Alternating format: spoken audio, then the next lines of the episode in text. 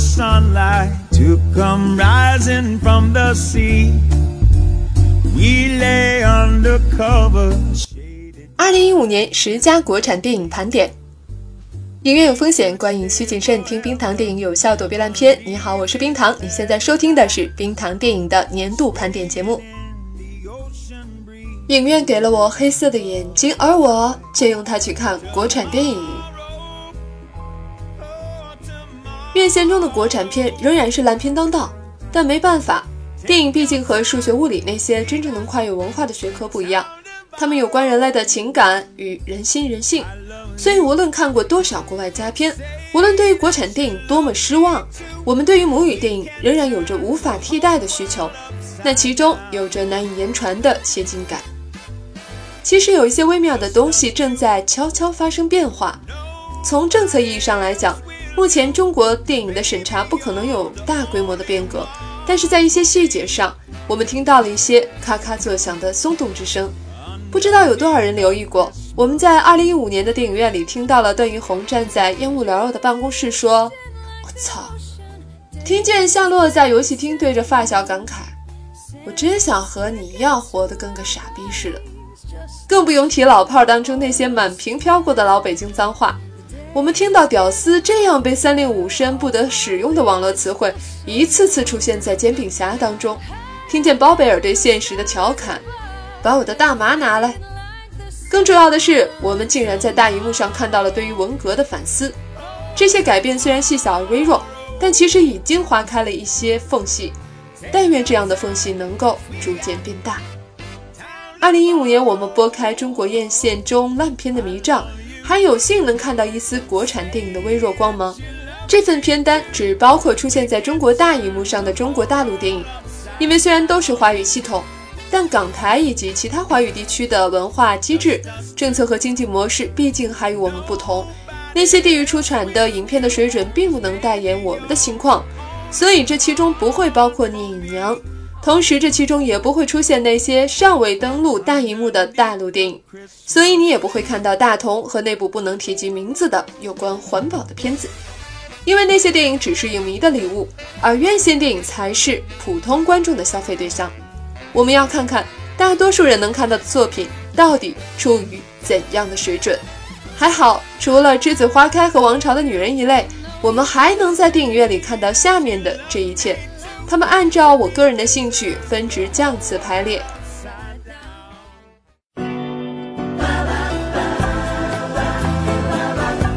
留言或投稿，请关注微博、微信公号“冰糖电影”。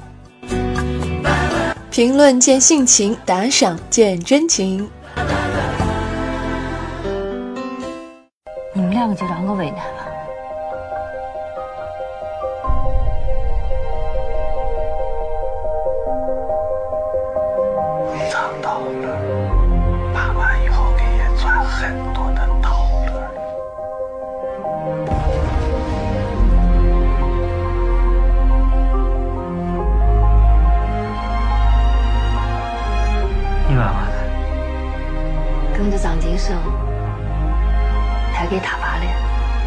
山河故人，二零一五年中国院线中最隽永的一部作品，除了物理意义上的空间以及线性的无法追回的时间，更残忍的分离在于人心之间的隔膜。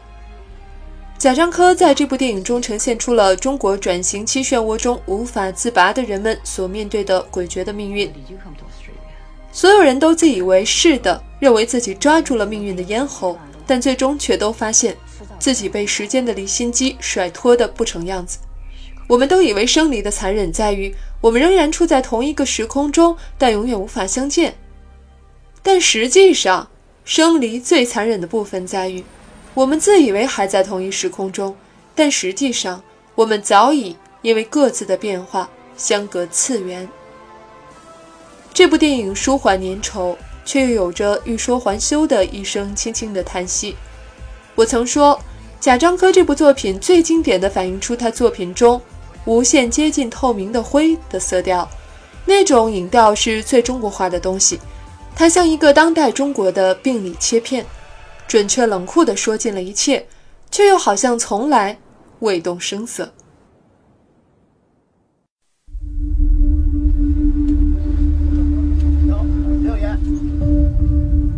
今儿怎么有空到我这来了？哥哥，我有点事。老头，你他妈是猴子请来逗逼的吗？我他妈让你看？我说这事儿啊，不能就这么了了。不就是一嘴吗？没抽那边就不错了。爱听你丫说话。喂，张学军，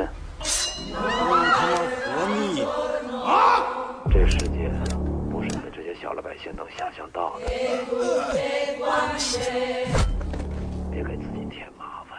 怎么折大街上了？我弄了一碰瓷儿玩玩，没人搭理我。会他妈说人话吗？咱他妈什么时候上过这个呀？在这个世界上，你可是把最亲的人，啥也不亲。老炮，冯小刚在现实中的自我纠结，在这部电影中几乎全部抒发殆尽。他讲述了时代的流转和规矩的变迁，父子两代人的失散与和解，以及一个人如何用死亡为代价重寻尊严。中国的电影中几乎从未展现过信仰，但老炮让我们看到了一种属于中国的世俗化的信仰。在一个实用主义的世界里，六爷所做的一切像个神话一样令人感佩。我三环十三少。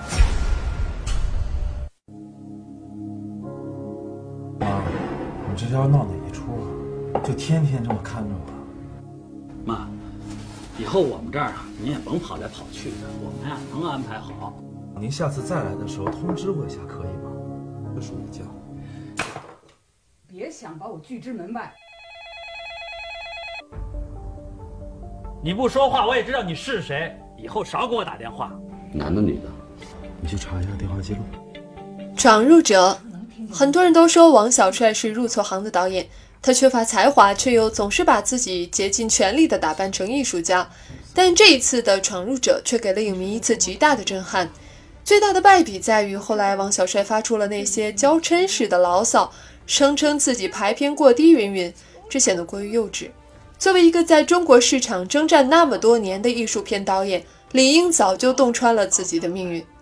像大多数王小帅的电影一样，他有些缺乏掌控长篇的实力。这部电影的前三分之二有些犹疑，但是当深藏的主题显露出来的一刻，历史的阴魂开始聚焦在我们的头顶。我们开始知道，如今自己周身的那些阴冷到底从何而来。几十年前的那些运动，曾经把人异化成鬼魅，如今他们只不过表面上还魂成原本的颜色，但实际上鬼魅从未从内心真正退潮。这部作品被严重低估。作为一部中国电影，王小帅找到了一个合适也可以被允许的角度，探究中国人心扭曲的源头。如果说他被市场抛弃是消费主义时代的必然，那么他没有被学术界讨论，就是电影从业者的失职。你黄叔家的闺女黄欢昨天晚上失踪了，不是失踪，就是那王八蛋给害的。昨天晚上王欢从那儿过，他就跟着那个方向走了。这个尸体，早上发现的那个，是你家男人陈自立。谁啊？哎哎！畜生，早晚找人弄死他。你就会说，你才没这个胆量。为了你，我什么事都敢干。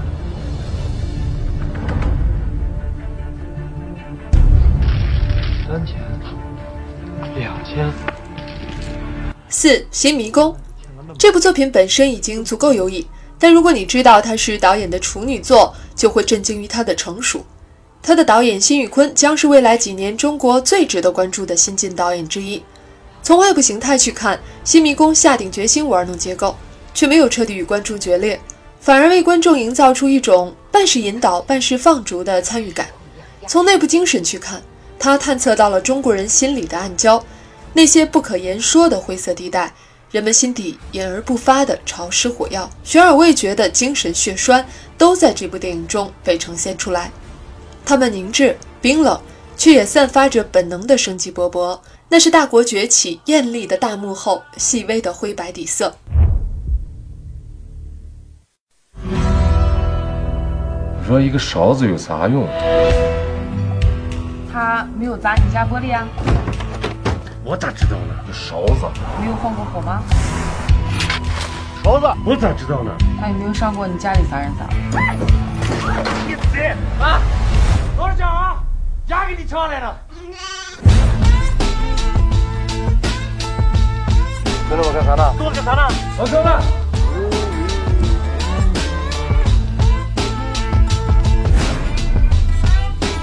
打你了！打你了我！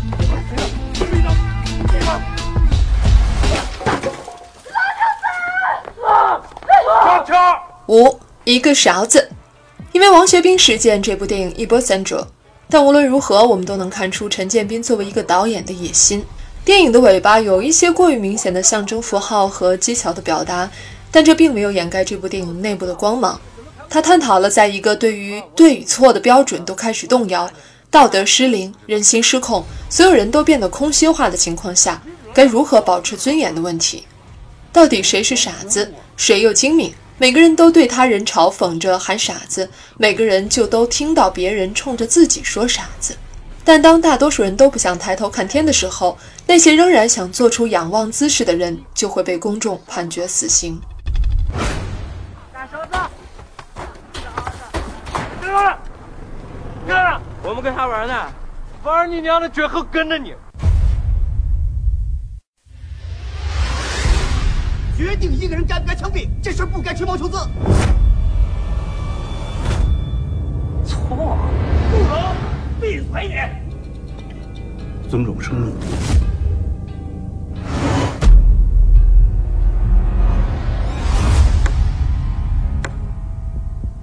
谁呀？这哥们是谁呀？他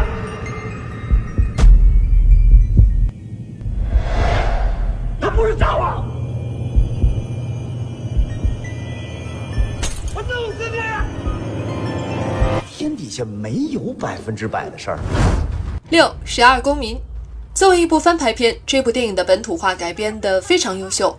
虽然让众多家长和类家长来为大学生刷分这件事有些匪夷所思，但除了这些不太重要的细节之外，其他部分都编织得丝丝入扣。中国社会当中的阶层分化、价值观分裂、普遍的无赖化和仇富心态、人情冷暖、孤独和历史印痕，都在那些密实的对话中呈现出来。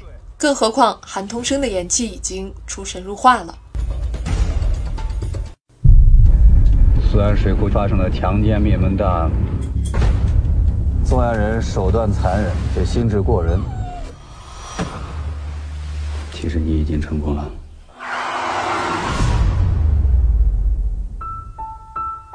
有人在水库边上看见了我们仨。你哪儿的？我是协警。他刚才认出我来。三兄弟啊，真的不是个一般人，就看一眼就敢拔枪。七烈日灼心。中国电影中最稀缺的其实并不是艺术片，更不愁那些满坑满谷的大制作，真正或缺的是本应占据中间力量的类型片。而《烈日灼心》的优异之处在于，让我们看到了导演清醒的类型片取向。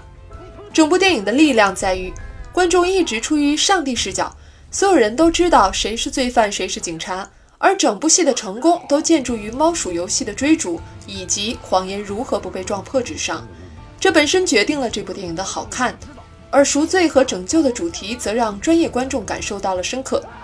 有时你会觉得《烈日灼心》有点像近年来的韩国罪案片，比如《抓住那个家伙》之类的，有着优秀的故事外壳，又包裹着一个沉重的社会议题和意义核心。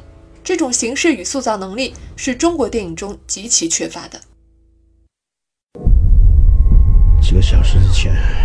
大老板愿意用一千万把我春节的时候拍戏，没想到现在有人要我几百万买回自己的命。走走走走，往里走。哪屋？哪屋？哪屋？现在能好好说话吗？怎么认识吴先生的？要等到几点告诉我？你们是怎么抓着我？绕弯子，人质呢？干的真行，有规矩吗？突然检查。到底想怎么样啊？二十四小时之内必须拿到钱。你放心，我华子是最懂规矩的。规矩什么？弄死。第八名，解救武先生。从票房结果来看，很多人错过了这部电影。刘德华的名字如今确实很难再让观众毫不犹豫地买单了。而即便王千源给出了堪称2015华语男演员中最优质的一次演出，也没能把人们拉进影院。这部电影有些纪录片式的粗粝感，甚至有些更像是一部警法专题片。从故事架构上讲，它还有着失衡的问题，但从气氛的营造和表演上来说，都堪称惊喜。众所周知，中国电影的男一号必须是正面人物，但实际上这部电影已经成了真正意义上的华子传。王千源饰演的反一号有着无可复制的癫狂，那一场和母亲隔着安全墙告别的戏，可能再难有人超越了。更何况一直被烂片青睐的刘德华，这一次也给出了非常不同的表演，那几乎是你近些年来从未见过的刘德华。你们说我哪儿像屌丝？剧组杀演员啦！是想要拍一部电影，拿去消费，危险。买包，导演，你给我个机会，我还你个影帝呀！我们这个电影里面讲的是什么呀？煎饼侠。这咋的了？这这是万圣节呀！我们将要共同打造的是一部动作、爱情。我想我们还是分手吧。科幻喜剧。第九名，煎饼侠。我知道选取这部电影入选会引起巨大的争议乃至谩骂，但是之所以这样挑选，是因为我想选一部喜剧。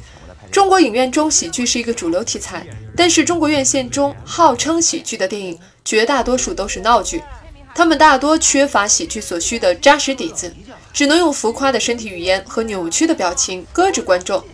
但《煎饼侠》还算为喜剧部分还了魂。我当然知道这部电影不耐看，经不住琢磨。但是他毕竟用言语和技巧逗笑了我。相比于那些冷风嗖嗖的、令人尴尬无比的闹剧式微喜剧，他更切实。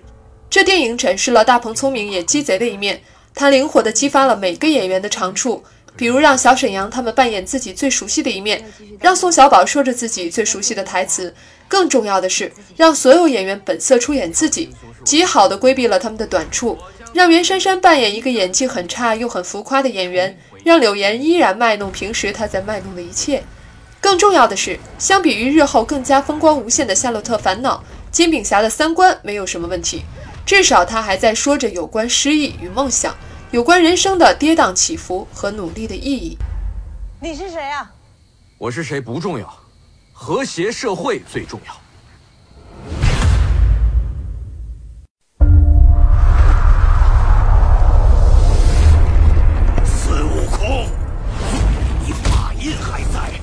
现在只不过是个普通的臭猴子。啊！嗨，什么齐天大圣？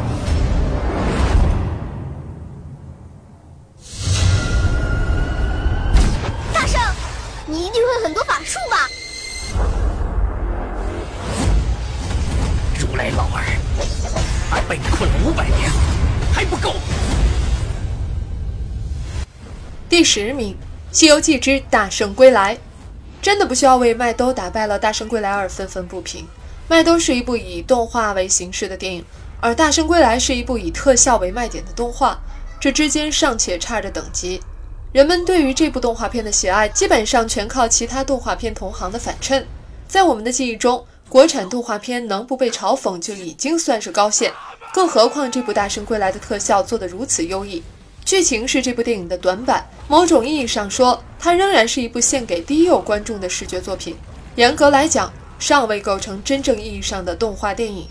但是这已经算是开始的第一步，让我们得以见证国产动画的某种改观的开端。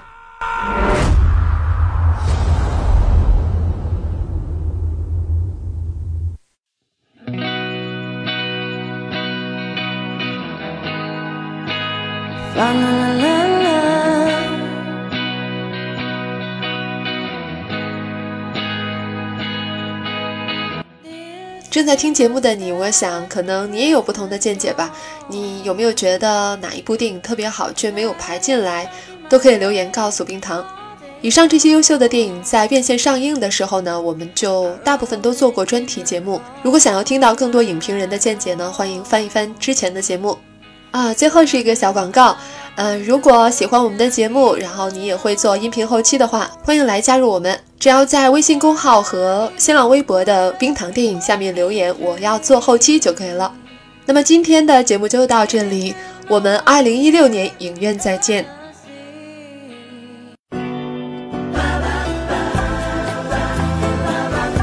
留言或投稿，请关注微博、微信公号“冰糖电影”。评论见性情，打赏见真情。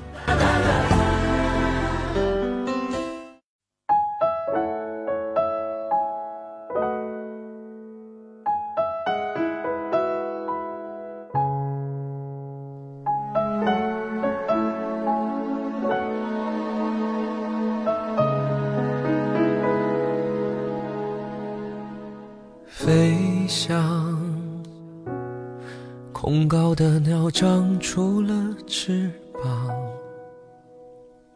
我想，所有的胜利都值得悲伤，还有所谓的坚强，还有所谓的梦想，那些值得骄傲的。其实一样，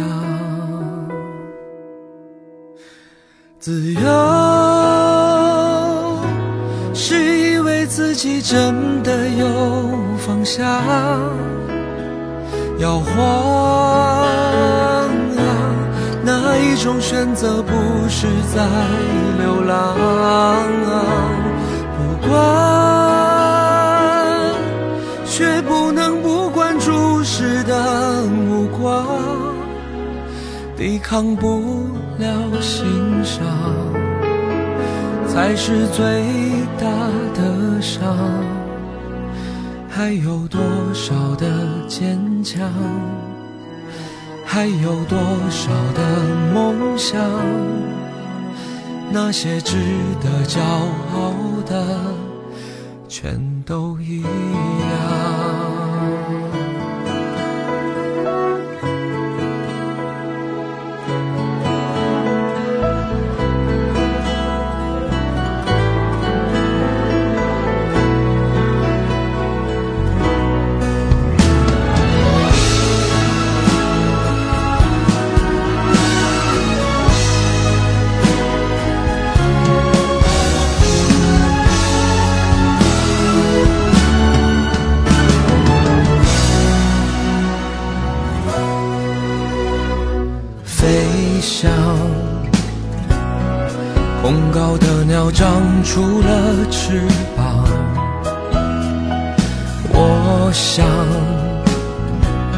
所有的胜利都值得悲伤，还有所谓的坚强，还有所谓的梦想。那些值得骄傲的，其实一样。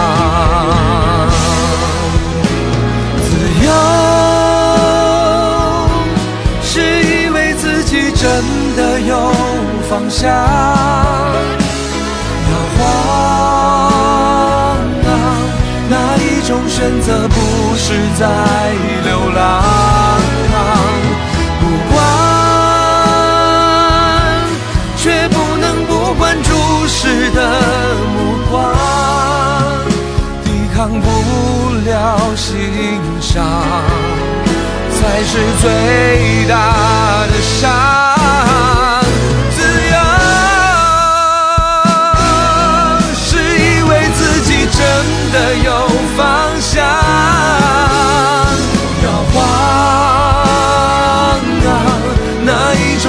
择不是在流浪？不管，却不能不管注视的目光，